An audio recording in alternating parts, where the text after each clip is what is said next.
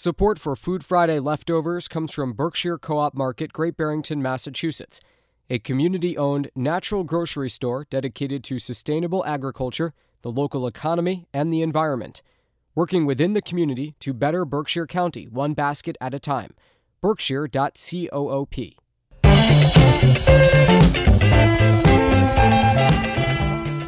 Welcome to Food Friday Leftovers. a podcast about all the goodies left over from Food Friday. I'm Dave Hopper. And I'm Ashley Kinsey. Tune in each week as we cover culinary topics such as food trucks, Local food, pizza, veggies, beer. and wine. You hungry yet? Huh, I'm always hungry. Well, on that note, Ashley, tell us what's in the fridge this week. This week we've got Berkshire biscuits, and we are speaking with author, community organizer, and grain expert Amy Halloran. Thank you so much for joining us. Thanks for having again. me. Um, my first question touches on the different grains that were discussed in the Vox Pop episode. There was talk about ancient grains versus other grains. And my thing is, um, when I think of grains, the first thing I think of is rice. And I have a rice cooker and I use it all the time. Now, with some of these other grains, can they be cooked in a rice cooker? Or is- Sure. okay. Yeah, you could cook uh, if you had a whole wheat, spelt, rye, berry. You could cook those right in your rice cooker. Barley, yeah. And just fix the ratios, right? The, the Yeah. liquid to grain ratio. Mm-hmm. Mm-hmm. There's I you know, there's probably a little bit of variation that's more related to the hardness of the grain than the fact that it's a wheat or a barley or whatever, you know. Just how different kinds of rice take a little bit more water. Brown rice takes a little bit more than hard wheat would take more than soft wheat. Probably. Yeah, and then in the world of instant pots, now we have those instant pots. They have timers, but then you have the old school rice cookers that you just, you know, press the little button down, and after, I don't know, 20 minutes or so, it pops up. And sometimes, even with brown rice, I'll think I have the ratio correct, and then sometimes the rice isn't, it needs to stay in there a little bit longer. So I was wondering about that with the grains. Mm-hmm. Mm-hmm. Be a little bit different, yeah. You talked a little bit about this on the Vox Pop, but the ancient grains term. So that's just kind of a marketing It's- thing? Uh, it's not really an accurate you know there's not a scientific designation you know it's not um so trying to figure out which is ancient and which is not it's yeah It just makes it seem like some were around a while ago and then we forgot about them. Yeah. Oh, hey, here they are again. and they that is true to a certain extent you know like the what's more accurate is to call um as people are exploring new regional grains they're looking at whether a grain is heritage or modern variety now a heritage grain is considered pre green revolution. So pre 1940 is a heritage grain. That's a variety that's been around since before then. And then your modern varieties are are more recent than that. However that's not to say that there's anything magical about those older varieties or anything wicked about the newer varieties. And certainly the newer varieties, why we got into plant breeding in the first place, is to help farmers so that we could eat. You know, it, it hasn't been very long in human history that we've had too much food. Um, and plant breeding in the sense of just crossing two plants with each other has is responsible for a lot of the changes to our food supply. I think the larger um, attention should be paid to the processing end than the plant breeding end. I'm not saying that that's um, completely uh, innocent area, but we don't often look at processing and say, oh, wow, maybe I shouldn't have a factory produced bread, or maybe I shouldn't have um, very refined foods because those are the things, the longer shelf life you can get out of a food, that's going to be less nutrition probably unless the, the nutrition is, is fortified. So it's the processing that I'm more suspicious of than plant breeding in terms of flour and grains. I guess yeah. The longer it's on there, the more you can sell. But then it's also not as nutritious because mostly nutrition is the fresher stuff. Yep, yep. So I'm I'm speaking in all in terms of all foods. You know, my day job is in the emergency feeding world. So I am operating at the whims of this overly productive food system and underly productive economic system where we have so many people afflicted by poverty and not being able to make really healthy choices. So, as I say, um, we really should not be having refined food. I understand that it's a luxury of choices um, to try to make foods from scratch and eat more whole foods. Um, you know, trying to dial things back to the least processing, going for brown rice over white rice when you can, going for um, whole grain flours rather than white flours when you can. That's that's the kind of stuff I push, and you know, even making your mac and cheese from scratch rather than box. Um, I have a teenager who is. He wakes up at night like a baby, needing more food. It's it's amazing. it's amazing. So, what do we do? We spend our Sundays uh, making either you know a really big tray of lasagna or a really big tray of mac and cheese, and he eats that all week to try to you know pack the calories in. Um, Wow. I yeah. eat lasagna all week when we make it, but I shouldn't be packing all the calories. Lasagna's Yeah. even better too. The you know later on in the week it just tastes better. Right. I mean, well, you can either make a meal or you can just eat more lasagna. and There's not really a choice there. Mm-hmm. Here, let's have some more lasagna. Yeah. Lasagna's good. A question that I had is an it's an anti-grain question. Uh huh. Um, now, when you go on something like Pinterest and you see all these different breads, they're making bread from egg whites and from cauliflower and all these different things. And um, it's almost like, you know, grains get a bad rap, right? Because people say that carbs are evil and you, you want to be low carb or, you know, have this cauliflower cauliflower bread. In my opinion, this is a, a question for you. Like, how do you feel about people calling it cauliflower bread? I just think it's not really. I see why people are trying to do it because I have had to go through um, periods where I haven't been able to eat wheat, believe it or not. Um, I was trying to target why I was having a skin reaction, and so I went on the no food diet, and I didn't eat much. On the Um, no food. that's what I called it. Is that where you sort of add everything back in slowly? yeah, yeah, yeah, yeah. Uh, well, okay. Yeah. Um, so, but in terms of substitution, I think it's mentally more healthy to, um, rather than, you know, say if you're you're vegan and you go for tofu pups or um, something like that. I would just think, okay, if you're if you're trying for something that's against the norm, let's break out of that norm entirely and explore the the food possibilities that don't include the thing you're trying to avoid. You know let's have proteins that are not meat. You know there's there's a lot of cultures that that are based on on pulses and you know chickpeas and celebrating all of that kind of stuff. So if you're gonna go for that i'd say go for that and i feel the same way about a bread you know if you're um if you can't have bread if you want to go paleo if you want to do something like that take a look at things that um, I don't I don't really like the impressions for uh, for fakery, um, but that comes from the privilege of being able to eat stuff now. You know, uh, I don't love it. I don't I don't love the idea, and I wish that we could all be more comfortable finding foods that fill our bellies and fill our souls in all the ways. Yeah, sometimes it's weird because when I hear something like a something bread, whatever it's made of, right?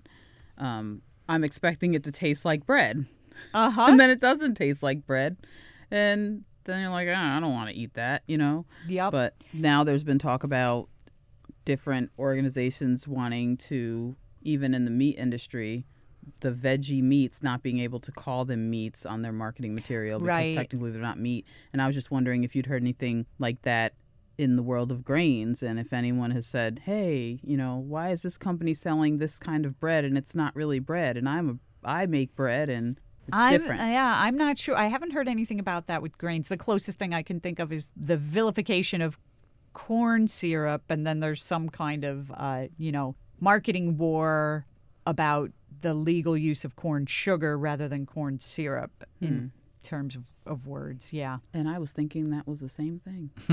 I, it is. I think. I think it is. So you want to tell us about your travels as well, Yeah. and the I've- ambassador label. Mhm. hmm So I've been lucky enough to uh, get to take my flour show on the road. I uh, last year I invented the Flour Ambassador Pledge to try to um, get people acquainted with the family tree of bread again. Uh, I was the keynote speaker at the Kneading Conference, which is a two day festival of bread and ovens and grains up in Skowhegan, Maine. And I got everybody up to. To stand, and I said, I do happily, solemnly swear that I'm going to tell everyone I see that bread is not poison. Invisibility is poison. And I'm going to make visible all the work from field to mill and mill to loaf because mills are the levers that growers need to get something new in the ground. And that's the idea that I really want to support. Um, that if we want different grains, we can't just ask for alternative grains or heritage grains or ancient grains. We really need to think about the whole food system. And if you want something new, let's try to make something work for farmers. Let's help them get off the commodity system where people are often not making enough money to meet the costs of production for the wheat and the bread that we're getting. So I wanted to, you know, mills, regional mills like farmers markets are the key to making something different. We want local vegetables, so a farmers market or CSAs, those direct marketing options have been the market mechanisms that have worked. We need that with mills. So I've gotten to go to a bunch of different mills lately. Um, just this year, I was down in Kentucky and went to uh, the Louismill, Louismill Mill in Louisville, Kentucky. A really fabulous small project that's got a pizza oven. Uh, Tom Edwards has a lot of ideas and he wants to make a different thing happen in grains. Um, the people that I've been speaking with lately, they say things that I could have scripted from my understanding of what you need to change a regional grain economy. They'll say this stuff like, um, you know, I'm paying my farmers twice the commodity rate because that's what I need to do to, you know, incentivize them to take really good care with their crop and to change things. Um, you know, I want change. I need to support their change and really subsidize it. So he that was a really beautiful trip, and he had some really great ways with grits. Um, Love grits. yeah, yeah. It's uh, you know you can do so much with that, and he was really pointing out the um, you know the nutritional value for grits, uh, and in terms of getting a local local food that's more on the affordable side. Maybe there's room within my emergency food life to get some quality grits. I don't know. Somehow I want to make those go together. And then I got to go to Minnesota and visit a bunch of stuff there. I saw a hundred year old flour mill. Um, the building had actually burned down in 2011, but the third generation miller took a mill that had survived in the basement, brought it into a new building, and started a new mill. So these, um, no, not not this, but the grape nuts that I gave to Ray. They uh, are made with flour, organic flour from this Swany White mill. And that was just such a privilege to be able to see someone who had legacy. You know, there's not small mills, there's, there's just a handful of mills that are multi generational. And so I said to the miller, You know, you're very rare, right? he, said, you did. he said, I know. I said, well, thank you for staying in business. And, you know, he needs a successor. Um, he really needs someone who's going to take that, that kind of knowledge that you get from a family being in the business for so long and carry it forward. Um, so that was really exciting. And visiting a then I visited a new mill in uh, Minneapolis. It's called Baker's Field Flour and Bread, and that's a great bakery in a innovative food hub kind of place with different. Um, they have a butcher area, then they have this baking area with the mill. And the mill is actually made in uh, Vermont by a company called New American Stone Mills. So there's so many great people applying themselves to the project of something different happening in grains. It's really fun.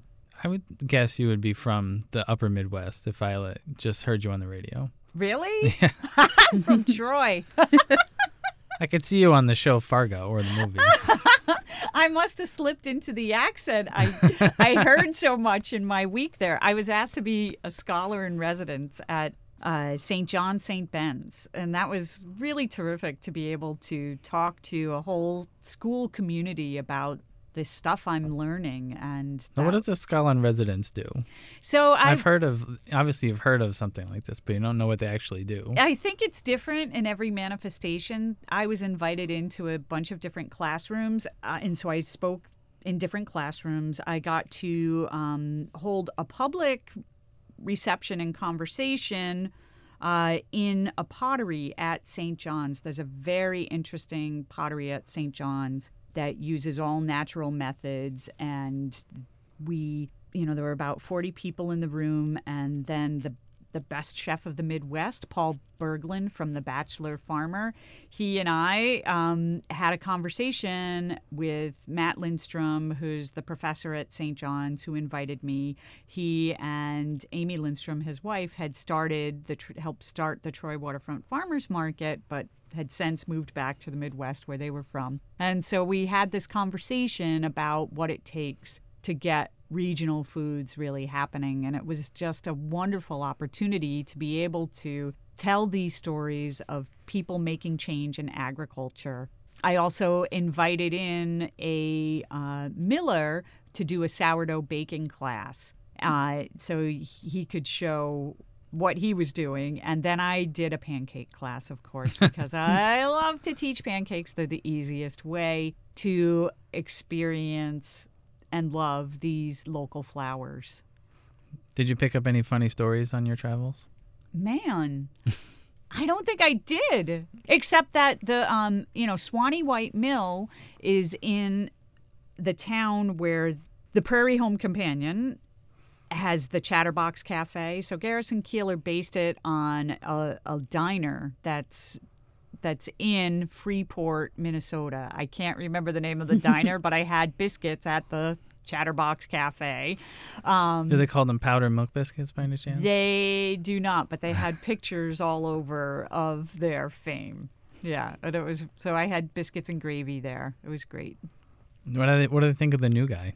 they say anything about the new Prairie Home Companion? They didn't say a thing. I don't know if that's good or bad. Yeah, yeah. no, they were just uh, they were very friendly, very happy for their their association, and I, all I wanted to talk about with anyone, of course, is flour, not radio. Did anyone ask you for directions when you were out there? No. I'm gonna find someone who thinks your accent, you have a Minnesota accent sometime. Thank you so much for being on the show again, Amy. Thank you. Thank you. That was Amy Halloran, author, baker, and pancake maker. This has been Food Friday Leftovers. I'm Ashley Kinsey. And I'm Dave Hopper. Be sure to check out Vox Pop Food Friday every Friday at 2 p.m. on WAMC Northeast Public Radio. Our producer is Jessica Blaustein Marshall. Our theme is Beach Disco by Dougie Wood. Food Friday Leftovers is a production of WAMC Northeast Public Radio, and tune in next week to see what else we find in the fridge.